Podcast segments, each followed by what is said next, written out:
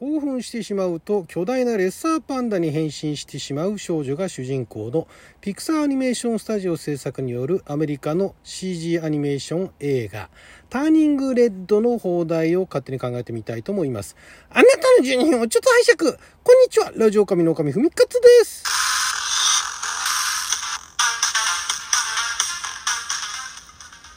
今日は2021年7月20えー、3日金曜日6曜は旋回戦勝でございます。毎週金曜日は日本公開前の日本で公開するかどうかわからない洋画の放題を勝手に考える。洋画の方が洋画の放題考えますのコーナーをお届けしておりますが今回のこの作品はまあ、ほぼ間違いなく日本で公開されるでしょう。ピクサーが制作して、えー、あとまディズニーですね。ディズニーピクサー共同制作ということで。で、まあ、ディズニープラスでね配信オンリーじゃないかっていう話もあるんですがこの作品はですね実はあの久しぶりにあの劇場で公開そうするということでその前の、えー、前にあのリリースした「あの夏のルカ」という作品とあと「ソウルフルワールド」ですね。があ、まあ、その新型コロナウイルスの影響によって劇場公開ではなく、えー、ディズニープラスサービスですとかねそういったところで展開をしていてで今度こそこれはもう劇場公開するぞということでもうあの劇場で公開することが決まってるそうでございます。海外ではね。日本でもでもするでしょうおそらく。で公開予定日っていうのが来年の2022年の3月なんですね。3月11日にアメリカで公開ということで。で今あ現時点ではティーザー予告ですね、えー、いわゆるまだあの本格的なお話の深いところまでが深いところっていうかもう少し突っ込んだところまで分かる予告編ではなくてこんな映画やるよっていう最初のねティーザートレーラーというものが公開されたばかりでございましてこれがね 後でリンク貼っときますけどね、まあ、これ趣味の違いあるかもしれないですけどねめっちゃ可愛いんですよ。このなんか主人公のメイリン、えー、通称メイ。っていうこれは中華系なのかな？アジア系なのかな？だからレッサーパンダなのかな？か分かんないですけども、まあ、あのちっちゃい女の子なんですけども13歳ですね。13歳の思春期真っ盛りの女の子がま学校で、えー、いろんな人種のねあの黒人もいるアジア系もいる普通のあの白人もいるというクラスで、まあ、あの授業を受けてましたと。でなんかあのテストなのかドリルなのかなんかちょっとやってるっていうところで友達が横からあのなんか何か書いてメッセージ書いてメモをよこすんですね。今こっちあの集中してんだからやめてって一旦あの手で避けるんですけどもそのね目の表情とかもすごい細かくていいんですけどもでよく見るとお母さん外に来てるよと ってえ何って思ってその学校のねクラスから外を見ると窓越しに見ると遠くのあの木があの校庭で立ってるんですけどもその木の影からこっち見てんですねお母さんが。お母さんサングラスして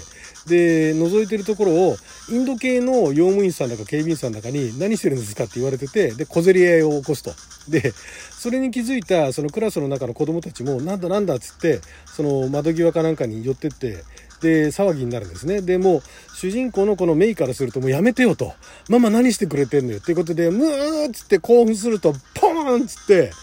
なんか巨大なレッサーパンダになるんですなんで巨大なレッサーパンダなのかわかんないですけどもレッサーパンダって、パンダ、パンダ、あだからまあ、ジャイアントパンダとレッサーパンダって、え系統は違うんですけども、まあ、ただまあ、あの、モフモフしてるっていうところで、大きいジャイアントパンダ、いわゆる白黒のね、あのジャイアントパンダと、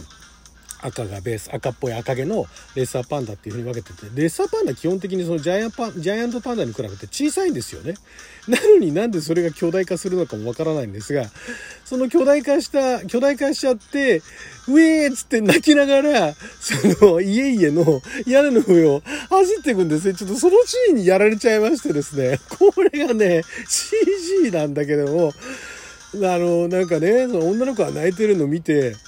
なんかキュンとするのもどうかと思うんですが、可愛いんですよ。そのレッサーパンダになって、漫画みたいな涙流しながら、ウィーンって泣きながら、屋根の上飛んでくん、あの、飛んでくってか走ってくんですね。もうそこのシーンだけでもやられちゃって。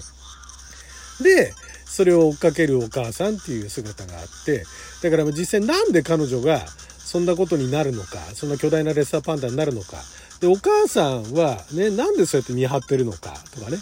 えー、で、お母さん、本当のお母さんなのかもどうかもわかんないですけど、まあ、ミン、ミンさんっていうね、お母さんなんですけども、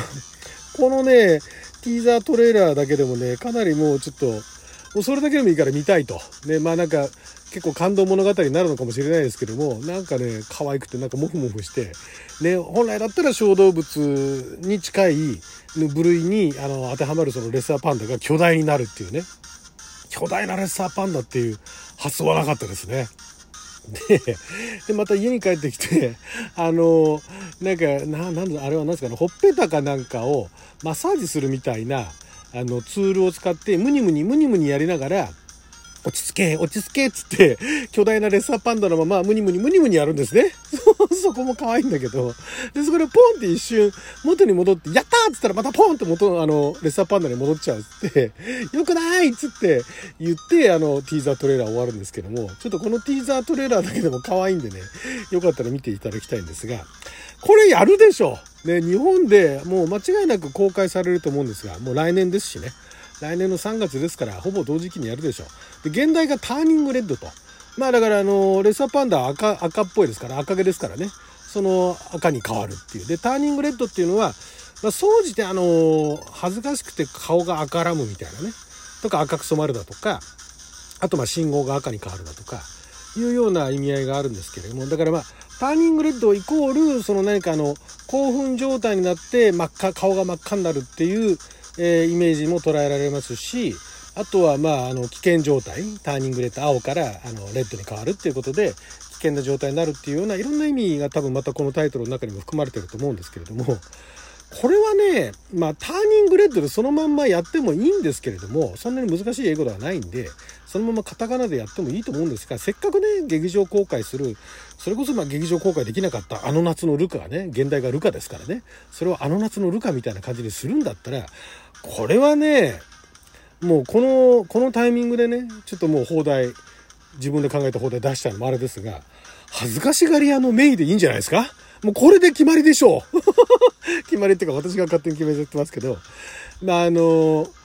えー、シノプシスっていうか、まあ、あらすじっていうほどのものでもないんですけど、あの、向こうのね、英語のあらあらすじも、あとは日本語のあの、ウィキペディアの方に載ってるあらすじもほぼ変わらないんですが、興奮状態になると、まあ、巨大なレッサーパンダに変身すると。ね、いうことなんで、まあだから、顔を真っ赤にするっていうのが別に恥ずかしいからっていうわけではないと思うんですが、多分でもね、その恥ずかしくて、もう、もうどうしていいか分かんない、キーってなって、なった時にポーンってなるっていうことで、まあそこはね、あの、興奮しがちなメイよりかは 恥ずかしがり屋のメイの方が、放題としては可愛いと思うんですよ。で、ターニングレッドよりかは恥ずかしがり屋のメイあたりでいいんじゃないですか？ね、まあだから総じてね、他の全体一本見てみないと、その恥ずかしい、恥ずかしがってるところだけで変身してるとは限らないのでね、全然その恥ずかしがって変身してるところが1箇所2箇所だったら、恥ずかしがり屋のメイってつけるの難しいかもしれないですけども、私はそんなもん見てないですから、ここはね、恥ずかしがり屋のメイ。まあ、恥ずかしがり屋ってあの昔ね、何がきっかけで聞いたか忘れましたけども、え、恥ずかしがり屋って恥ずかしがり売ってるの？って 思いましたけどね。恥ずかしがり屋って？みたいなね。だから、何でしょうね。あれ何から来たんでしょう。なんとか屋みたいなね。あのー、だから何か、うん、まあでも、恥ずかしがり屋以外で、そういうなんか感情、あ、気分屋か。気分屋ってありますよね。で、気分屋も調べてないか分かるんですけど、じゃあ気分売ってんですかってね、気分屋に行くと気分変えるんですかみたいなね。そんなことをね、中学生あたりの頃思ってましたけど、え、恥ずかしがり屋って恥ずかしがり売ってるのってね。だからまあそこら辺でね、恥ずかしがり屋さんみたいなね。3までつけちゃったりとかしてね、恥ずかしがり屋さんみたいなね。恥ずかしがり屋のメイン。あたりいいんじゃないですか？なんか一説によると、これはあの、トトロオマージュじゃないかってもう言ってる人がいるんですね。トトロモフモフしてるじゃないですか。で、レッサーパンダ、巨大なレッサーパンダもモフモフしてて、で、隣のトトロにメイが出てくるじゃないですか。海外でメイって名前になってたのかどうかは知らないですけども、そこに引っ掛けてんじゃないかと。まあ一応あの、主人公のキャラクターの、えー、フルネームはメイリン・リーらしいんですけどね。で、メイリンっていうのとお母さんがミンっていうところから、やっぱり中華系ですよね。で、ティーザートレーラーの中でも出てくるんですが、結構あの、提灯がね、ずらーって繋がってる。提灯も日本の提灯っていうよりかは、その中華街にあるような提灯みたいなものがぶら下がってる街のところ。あれで日本人が主人公って言われたらちょっとびっくりしますけど、多分中華系だと思うんですよ。チャイニーズアメリカンなのかなというところ。だから最近ね、アジア系のキャラクターっていうのもムーラン以降、あとなんだけど、なんか見たいやつがあったんですけどね、何人か出てるんですけども、あの、それはどちらかというと、ヒロインなんですよね。まあ、プリンセス系のヒロイン、もう戦うヒロインみたいなね、えー、勇ましいヒロインで、えー、女性が主人公っていうのはもうディズニー、ピクサーありましたけれども、今回は普通の女の子、まあ普通ではないんですが、えー、主人公は13歳の女の子で、でも、なんか興奮すると、ジャイアント、ジャイアントじゃない、レッサー、巨大なレッサーパンダに変身しちゃうんですっていうね、そういうお話なんですけども、これね、見たいですよ。まあ予告後で貼っとくんで、ぜひ見てください。で、モフモフなのが好きな方だったら、ちょっと絵はね、まあ癖はありますけど、昨今のあのディズニーの、あの、可愛いキャラクターみたいな路線からはちょっと外れては、またちょっとタッチを変えてきたなっていうところはあるんですけれども、その従来の、ここ最近のあのディズニーのあのラプンツェル以降のね、あのキャラクターみたいなやつはまた別のね、あのタイトルのものが、なんていうタイトルだっけな、現代と放題が全然違うんでもう忘れちゃいましたけども、それがありますけれども、このターニングレッドの方はまたちょっと違う感じなのかなと。えー、監督をやられてる方は、ドミー・シーさん、脚本監督はドミー・シーさんという方であまりよく存じておりませんけれども、まあでもね、あ、ドミー・シーさんね、確かね、えっと、初の女性短編監督、あの、ピクシーの中でね、あピクサーの中での、えー、短編も流すことあるじゃないですか、CG の。それで初めて女性の短編監督をやられたのが、確かドミーシーさんなんですね。でその方が初長編アニメーション作品ということで、えー、海外でね、3月公開されるとほぼ同時期にね、公開してほしいなと思うんですけども、はい、恥ずかしがり屋のメイでいかがでしょうか。はい、ということで12分間の貴重なお時間いただきありがとうございました。それじゃあまた。